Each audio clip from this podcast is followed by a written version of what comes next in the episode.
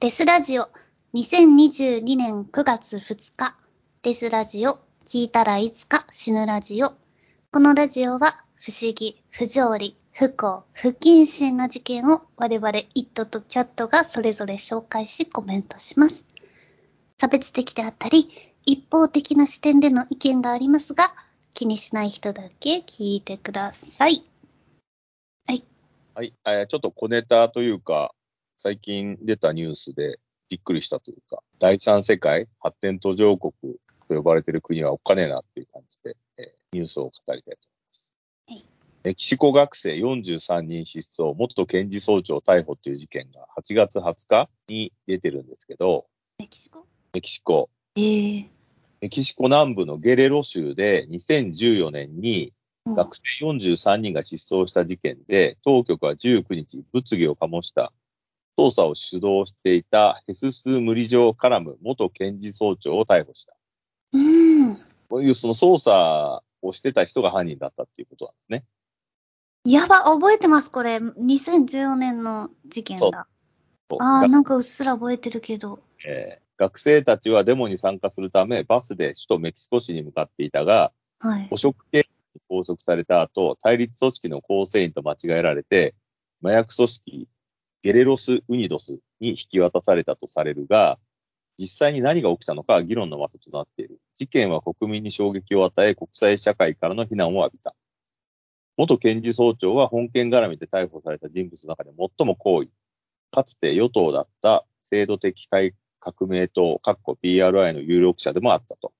検察によれば、元検事総長の逮捕容疑は、強制失踪、拷問、司法妨害、他に、人20人、行政司法官5人、警察官44人、ゲレロス・ウニドスの構成員14人にも逮捕状が出されており、いずれも組織犯罪、強制失踪、拷問、殺人、司法妨害の容疑がかけられていると。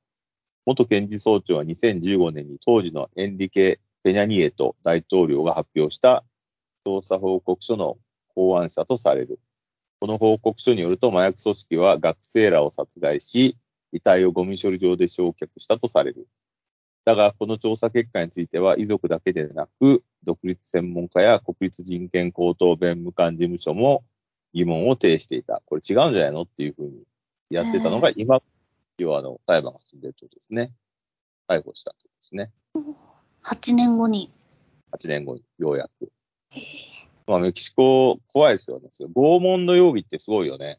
うん何したんだろや、なんか、あれじゃないですか。マチエーテとかで多分手足を切り落としてったとかじゃないですかね。う。えええ、43人行方不明は死んだかどうかはわかんない？いや、全員死んでます。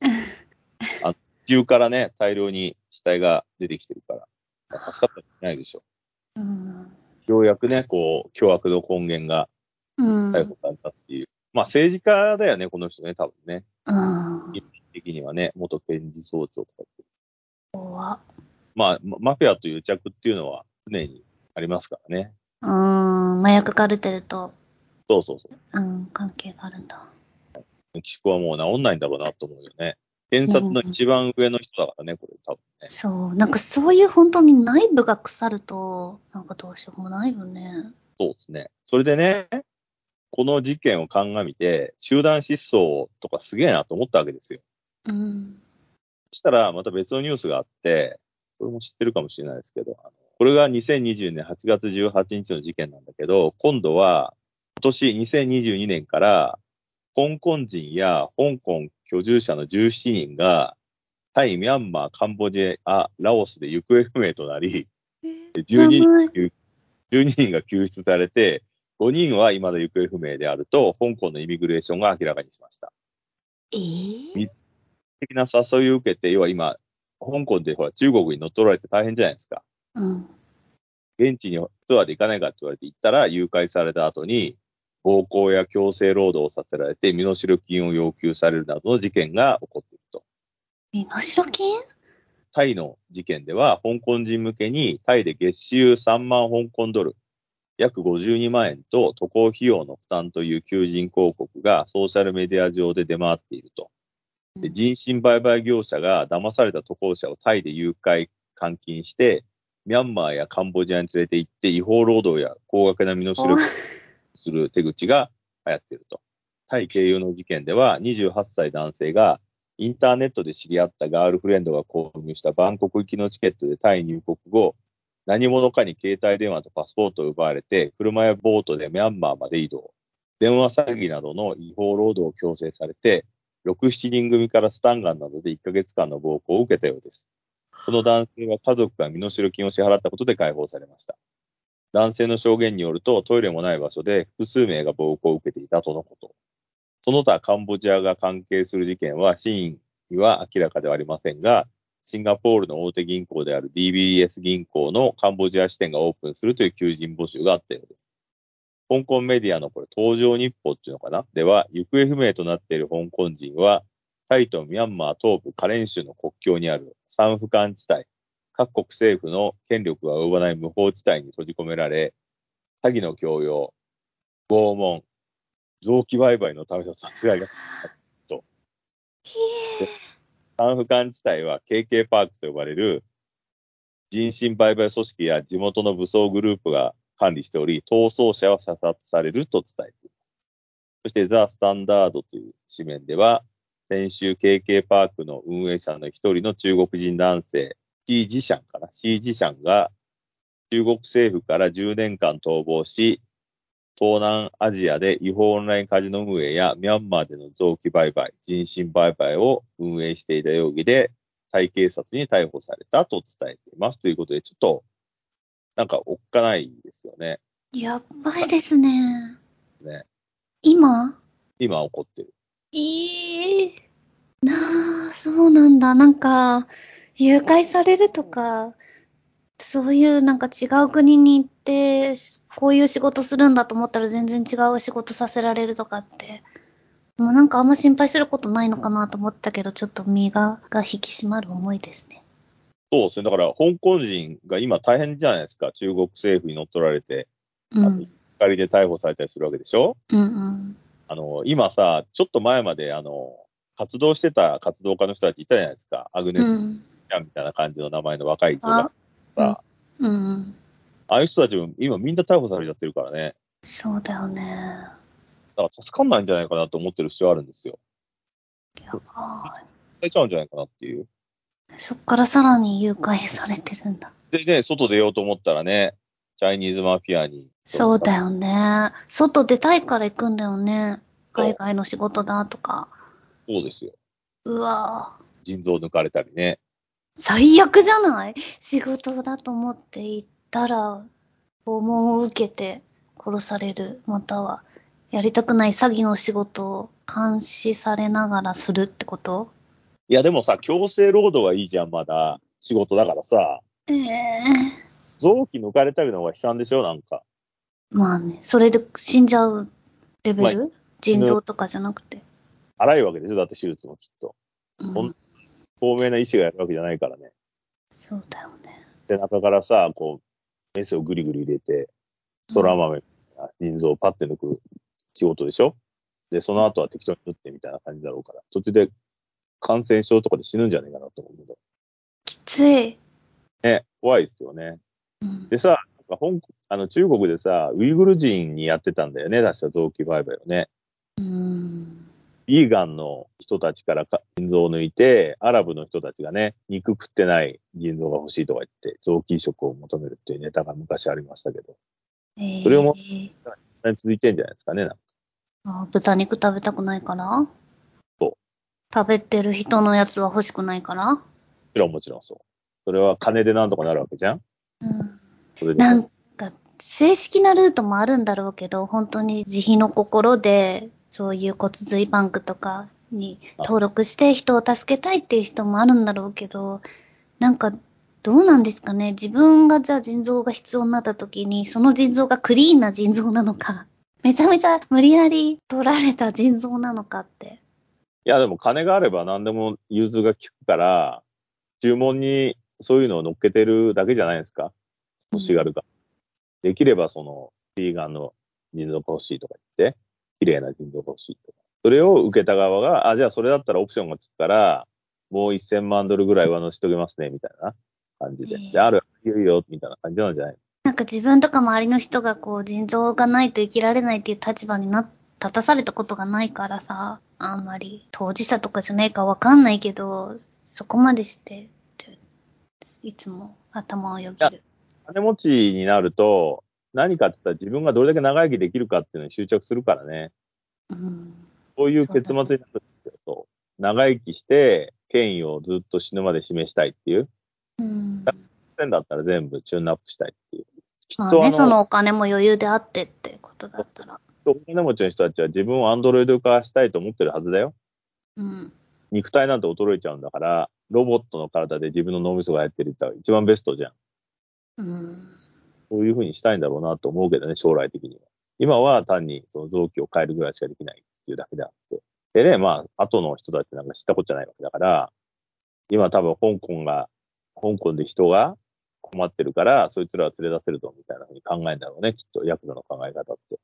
うん。日本人でさ、海外に働きに行きたいっていう人全然いないじゃん。言語が通じないから。うーん、少ないかもね。そうだけど、香港ってやっぱ英語を話せる人多いからね、英語圏の人たちは外に出て働こうと思うから、それで騙されちゃうんだよね、きっとね。へえ、怖多言語の恐怖ではあるよね。言葉が通じるゆえに外国で働けるから、うん、そうだね。そうだね。言語が通じなかったらビビっていかないからね、そもそもね。うん。日本語は日本でしか通じないからね。ここが結構海外に行く大きなネックにはなってるよね。でも中国人だって中国語しか喋れないから、うん。干渉なところにある人たちがひどい目に遭わされる。台湾でもなんかあるらしいんで、台湾人も英語喋れるからさ、うんうん。いい金になるのあるよとか言って、腎臓取られちゃへえ、知らなかった。だってうちなんか英語喋れるんだったら海外で働きませんかとか言われたら、えー、海外で働きたいとか思いそうだもん、私。う。まあそうですよねね。だから、だから今は、そういう切羽詰まってる人たちが、こういうのに騙されて、ひどい目に遭わされてるってことだと。うん。普通だったらさ、どういう仕事かちゃんと調べるじゃないですか。うんうん。この国が危険だっていう時に、うん調べてる暇がないから出ると。日本人はどっちかっていうとロマンス詐欺にばっかかかってますよね。ああね、そう、知り合いもかかってたから。かかってた？かかってた。ネットでなんかこの女の子と最近喋ってんだけど、この子アメリカ人で、あの、アーミー軍にいて、とか言って。でそれも、その言葉聞いた瞬間にもうそれロマンス詐欺だよって。で、その写真見せてもらったら、後々その画像検索載せたら他の人とかにいろんな名前で登録されてて、もう存在しないじゃん、この人みたいな。そうだね。一時期、ウクライナでね、ロマンス詐欺あって、今戦争中だから、ウクライナのロマンス詐欺は滅びたでしょうね。うん。そうだね。なんかね、元ソビエト連邦にいた社会主義の国の女性は、西側の優しさを求めてますみたいな。でね、うん。笑顔を絶やさずありましたけどね。まあ、今はね、やっぱ、日本人向けのロマンス詐欺は海外出れないから多分ないと。で、でもさ、急にそんな好き好きって言われるはずねえっつうのって思っ、なんかシンプルに考えてよって思う。でも出会い系にハマ人たちの思考ってそういうことでしょ？うん。だって自分が多分そうだからだよ。ルッキズムだから、顔が良くて、スタイルがいいとかで、あと金が持ってるっていうので、そこに喜んじゃうわけでしょ？男性も女性も。まあ女性、ね、の方か。男性はどっちかっていうとね、若さと顔とかだからね、相手に求めて。ここはでも一応条件は合致してれば、あなたの顔すごい自分の好みですって言われたら喜ぶから、みんな、このリアルであったの、ネットであったの、こうあるんじゃないですかね。ちょっとくすぐる言葉みたいな。うん。まあ、なんか自業自得だなと思っちゃうけど。えで、その人はお金とかは渡してた。お金は渡さなかったけど、でもなんかそういうお願いされたりとかまで言ってて、でもダメだよ、まあ騙されてはおかしいよって言っても、ちょっとなんか、えーでも、ちょとりあえず返事しとくわ、みたいな感じで最初はやってて、バカだなぁと思ってたんだけど、まあ、あの途中で気づいて、気づいて怒怒って、怒ったメールまでしたらしいんだけど、でもそれを受け取ってんの多分アフリカってわかんないけど、どっかの国の男の子なわけでしょ。そんな人に怒ったって、この子に怒ってるわけじゃないんだよっていう。ねね。中国人かもしれないですね。そうそでもお金取られなかったらよかったですよね。う。まあそうですね。うん。だ最終的にはあれは詐欺だから金を取りに来るからね。うん。と、ここに送ってほしいとか言うんだよね。まあ、公務用のやつでね、なんか、うんなんだっけ、あの、Google Pay にお金入れてとかさ、そういうやつだよね。まあだったらね、仮のやつに飛ばして、そこから引き落としちゃうから、あんまり分かりづらい感じだと思うんですけどね。でね、ちょっとまあそういう事件があるなっていうので、今回の話としてはですね、議題にしたい話は、そうじゃなくて、あの、普通に失踪する人たちっていうのが昔結構いて、これ、ドナー隊の事件って知ってます？キャットさん。ど、ん？違う。ドナー隊。あ、知ら知らないですか？ないです。聞いたことないかも。え、てか、カニバリストじゃないんですね？カニバリストです。あ、カニバリスト？え？全然何のこと？要するに、あの、今回話したいのは、これもちょっとね、すごい数奇な運命をたどった人たちの話なんですね。はい。アメリカの話です。アメリカのあの、開拓史の頃の話ですよ。大昔の。はい。で、大西洋を渡って東海岸からアメリカ大陸に上陸したわけじゃないですか、移民の人たちって。うん。ニューヨークとかですよね。アメリカに入植した移民たちが持ち込んだ最悪の考え方って何だと思います？えー、これさ、あの、土地の考え方なんですよ。ここからここまで俺の土地だって決めれるでしょ？うん。土地に入った人って。それの争いをまず始めたんだよね。こここからここまで俺だ要はあの、イタリア系とかアイルランド系とかが喧嘩したりしてたんだけど、でさ、土地を取られちゃったらさ、その場所に住めないじゃん。まあ住んでもいいんだけど、お金払わなくちゃいけないじゃん。はい。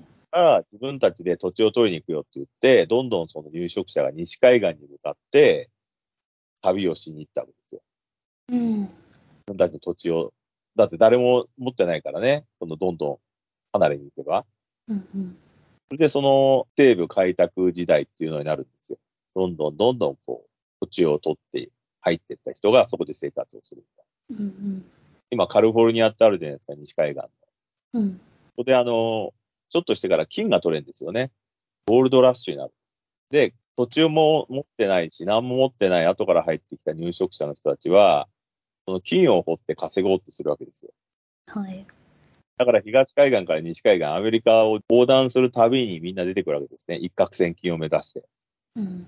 で、西部開拓地っていうのは、もう警察とかも何にもいないから、いきなりインディアンとかに襲われたり、あと、そのいろんな道を行くときに、たくさん山があるじゃないですか。うん。西に一番最大の、あの、難関っていうのは、シエラネバダ山脈っていうのがあるんですね。でっかい山が。うんで、山がでかいから、山を越せるのは雪の溶けた夏だけなんですよ。もうん。う、氷山で。それで、夏の間に頑張って、東から西へ移動するっていう集団が後を絶たず当時はいたと。で、その中に、ジョージ・ドナー率いる総勢87名のドナー隊っていう人たちがいたんですね。うん。一人か二人で行ったら道迷ったら死んじゃうじゃん。うん。何にもない小屋だから。だから集団で移動して、でっかい馬車とか、食料とかを引きずれる。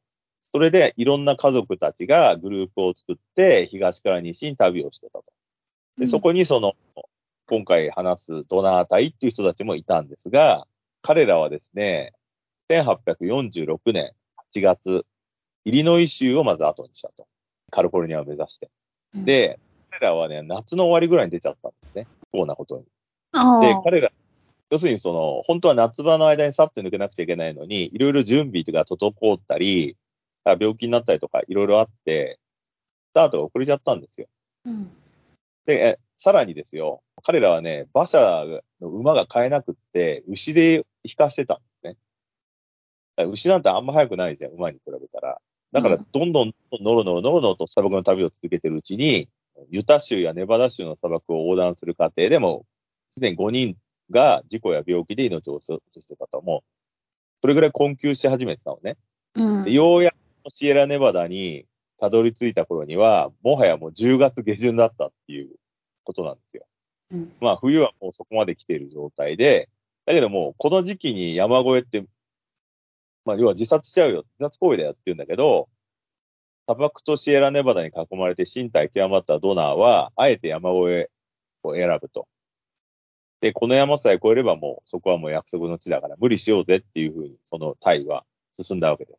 で、タイって言っても軍人とかじゃなくて、普通の移民のおっさん、おばさんとかだからね。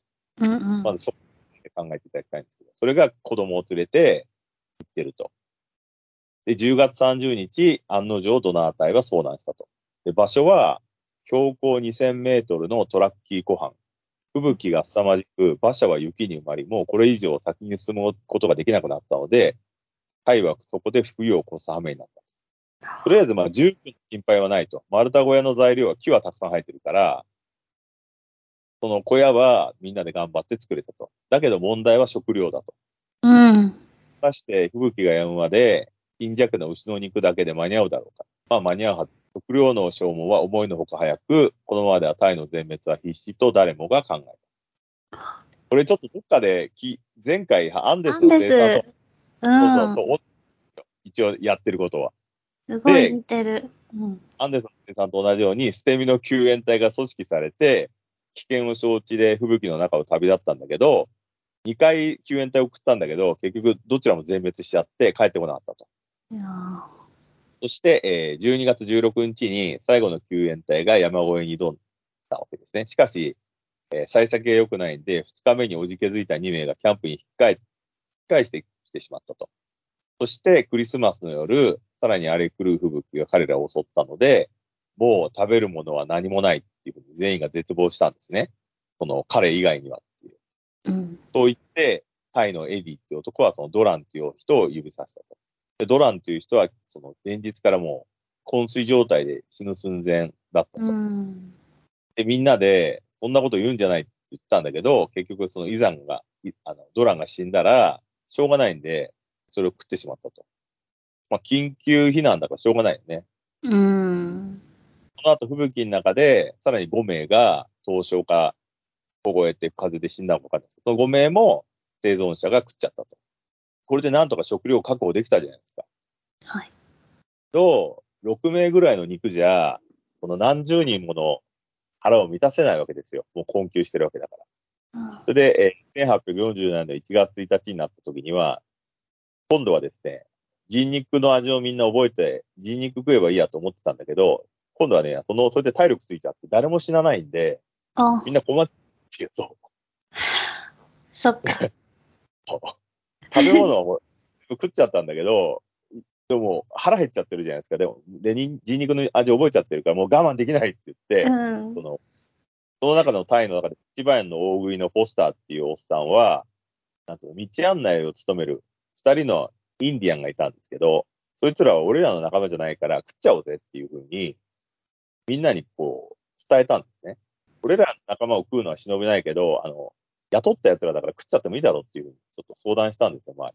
だけど、その中でもやっぱ心ある人がいたんで、そいつらが、そのネイティブアメリカンに、ちょっと、あ、俺らがお前ら食っちゃうかもしれないから気をつけろって言ったんで、彼らは逃げちゃったと。だけど、逃げたんだったら殺してもいいだろうっていうことで、追っかけて、その二人を殺して、また平らげたんですね。うん。殺したのね。だったんだけど、この事件を機に、その、グループは二つのグループに分かれるんですようん。一つは人肉をとにかく求めて食いたいっていうグループと、もう一つはしょうがなく人肉食うけど、他に食えもんあったら、そっちを優先するべきだっていう、うん。モラリストとカニバリストグループに分かれたうんですね。ん。当然ですよ。当然、人肉食いまくってる部隊のググループの方が体力があるに決まってんじゃん。うん。困窮だから人間バリバリ食ってんだから。それでその、食ってる方のグループは、なんとか、あの、体力ついたから山を越えて、サクラメントまで着いたんですね。このジョンソン牧場に立て作って、これもあアンデスの生産と同じなんですけど、要するに、半裸の上に顔は血まみれで人を食って生きながらえてきたことは誰の目にも明らかな格好で、牧場にたどり着いたんで、みんなギャーってなって、うん。救援組織されて、じゃあ助けに行かないと大変なことになってるってみんな分かれてたんで、救援隊運ぼうとしたんだけど、1月だからもう吹雪で、その救援隊すら遭難しちまうよっていうような状態だったと。うんだけど救援隊は頑張って2月18日1ヶ月かけて、そのトラッキー湖畔っていう残りのドナー隊の連中がいるところに到着したんですけど、もう当然そのカーニバリズムが行われてたわけですよ。いくつもの死体が野ざらしになってて、で衰弱した生存者たちは、死者を埋葬するだけの体力が残ってなかったと。で、まあ、さらに不幸なことに救助隊もめちゃめちゃ1ヶ月かけて行ったから、食料が、そもそも食料がもうなくなっちゃってて、渡す食料がないんで、みんなで自力で山越えしようぜって言って、体力がある人だけをサクラメントに連れてったと。そんで24名を連れてった。で、えー残った人数が32名。で、この32名っていうのは、救援隊が来たにもかかわらず、救援隊がそもそも食い物持ってないから、また来るから待ってろっていうふうに言われちゃうんですね。うん。そして、えー3月1日に第2救助隊が、そのドナー隊を助けに到達したんですけど、そしたらもう、まあ大変なことになってたわけですよ。恐れていたことが現実のものとなっていたわけですね。救助がまず見かけたものは、雪原に横たわる骨格、標本。要は骨が並ばれてたと。で、救助隊に助かったって近づいてきた男は、誰かの足を腰からぶら下げていたと。では、にしてね。そして、えー救助隊は、とにかくあの、冬だったんで、食料をあまり持っていくことができないから、ちょっとだけ持ってきて、女子供にまず渡したと。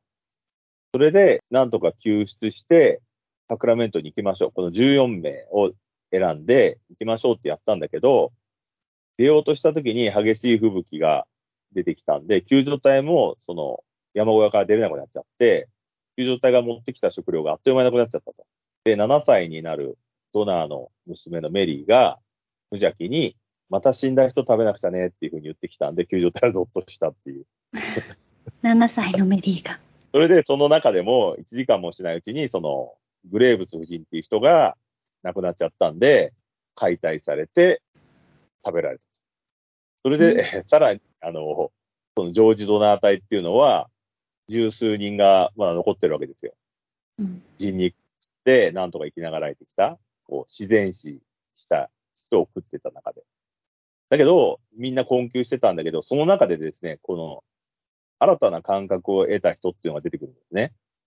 この十数人の中に、ルイス・ケスバーグっていう男がいるんですけれども、彼は人肉食に狂っちゃって、要するに美味しいって思っちゃって、うん。どんどんどんどん人を殺していくんですよ、その中に。うん。で、若い肉がうまいに決まってるじゃん。うん。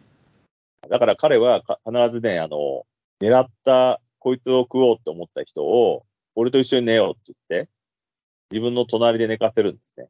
で、まず、あの、ケスバーグは4歳のジョージ・フォスターを自分の横に寝かせたと。翌朝、ジョージは冷たくなっていた。要は死んでたってことですね。で、誰もが殺人を疑ったんですけど、ケスバーグは、いや、自然死だって。それで、もう死んだんだから食おうぜっていうふうに食べ始めた。で、そんなのが何回も続いて、子供たちがどんどん死んでいったということですね。で3月13日、第3救助隊が彼らのところに到着したと。ただ、生存者のほぼ半分は、その、ケスバーグに食われてたと。うん。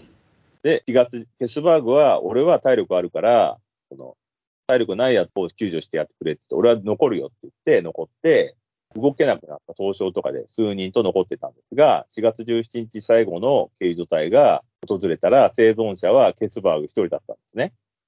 あれ、残った人たちはどこっていうふうに聞いたら、そこにあるよ。すると、そこには大きな鍋二つになみなみと血が満たされていて、切り取ったばかりの肝臓がフライパンの上で調理されていた。で、残りは食っちゃったよ。これまで食ったので、あの彼女が一番うまかったって言って、最後に殺した女性の肉を褒めたたいたと。で、ケスバーグの小屋を捜索すると、なんと牛の肉も見つかったと。前回の救助隊が置いていった干し肉があったんだけど、ケスバーグは干し肉はパサパサで、俺の口には合わないんだよ。え人の肝臓ほどうまいよ。それに脳みそときたら、それはもうスープにすると最高だぜっていうふうに、救助隊に話しかけたそうなんですね。それで、呆れた救助隊はケスバーグを拷問にかけて、お前みんな食っちゃったんだろ、殺してって言ったら、だけど、殺害を認めなかった。でみんな普通に死んで、普通に死んだからしょうがないから食ったんだっていうふうにずっと言い続けたと。うんで、その、このケツバーグは、あのドナー隊の最も血塗られた生き残りとして、カリフォルニア州の名物男になったと。で、彼は酔うと待って、ドナー夫人ののろけ話を始めた。要は一番うまいって言った人ですね。柔らかいいい女だったな。俺はあの女から4ポンドもの脂肪を煮出したものさ、と。そして、えー1850年代初め、ルイス・ケスバーグはステーキハウスを開店した。え？宣伝文句に、最上の柔らかい肉しか扱いません。っていうふうに、え？ーそうですね。ステーキハウス を経営していたっていう、すごい。ね、はい。これ本当はもっと長い話なんだけど、うんちょっと。短くショートカットして話しました。ええー、全然知らなかったです、ドナー隊のこと。有名で、この事件、アメリカの食人誌で。ええー。これの何がすごいってさ、不幸な、要はアンデスの生産と一緒じゃん？不幸な雪山に残された人たちがしょうがないから人肉食ってんのに、中でもその人肉大好きになっちゃう人が出てくるっていう、そうだね、明らかに。この恐怖だよね。味を占めちゃうっていう。うん。で、子供に手かけちゃうっていう。女を食い続けるっていうね。すげえななんか動物って考えたらそりゃそうじゃん。子羊とかね、子ウサギとかを食ってるようなもんだかぁ。うん。この死にそうな老人よりこっちの方がうまそうだなって。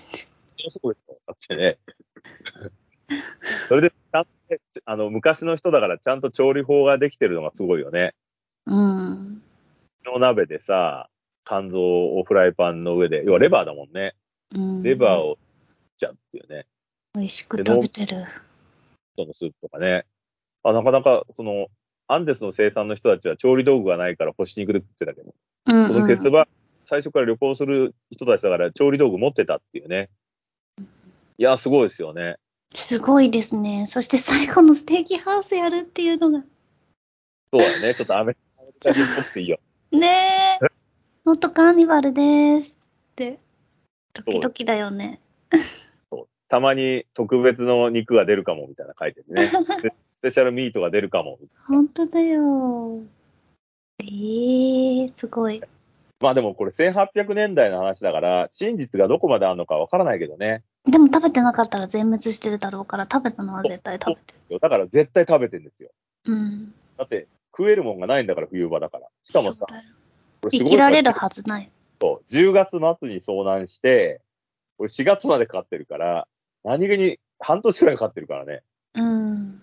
半年間何もなく生き延びれるわけないんで、絶対食ってるってことですよ、それは。多分それはそうだね。しかもね、その、最後に残るよって言ってたやつがね、みんなを食ってたっていう恐怖だよね。でさらにさ、あの、人間、人肉を食って体力がある奴らから助かっていくっていうね。うんそ。れも、ね、その、モラリストの人たちがみんな食われちゃうっていうさ。なかなかね、ちょっとアメリカの、その、カンニバルシーンに残る話で。確かこれをね、あの、映画化したやつがあって、あの、ほら、アメリカのさ、不謹慎なアニメあったじゃん。サウスパーク？サウスパークのカーニバルザミュージカルのこと？はそう、そう、それだよ、確かもう。あ。それが化してんだよ。あ、そうなんだ。なんかね、カーニバルのことばっかり調べてたら、アルフレッド・パーカー事件っていうのがあって、それにもちょっと書いてあったな。多分、すごい似てる今の話の続編みたいな感じなのかな。インディアンとか、山中で肉を食べれたって。ちゃんとまだ読んでないんだけど。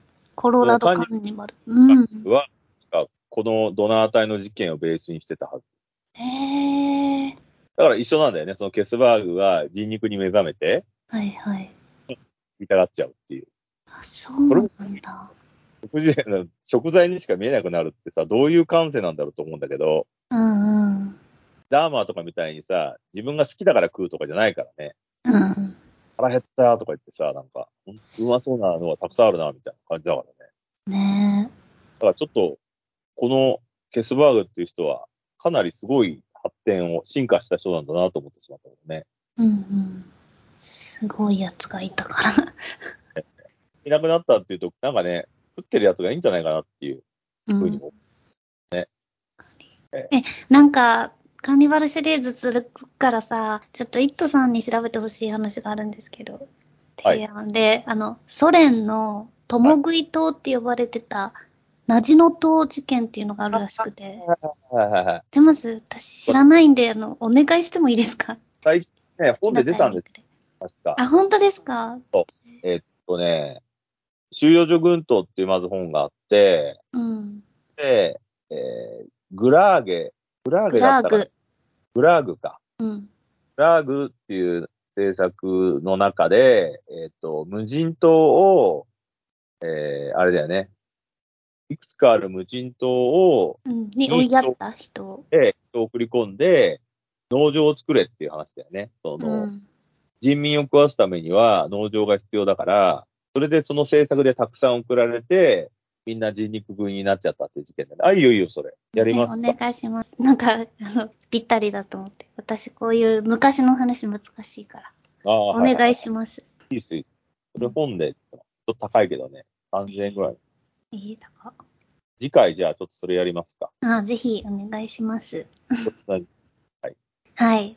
じゃあ、そんな感じですかね。はい。はい。それでは、アップデートの情報は、Twitter、インスタで発信しているので、デスラジオで検索してみてください。また、英語版は、デスラジオを英語のスペルで検索してください。それではまた。それではまた。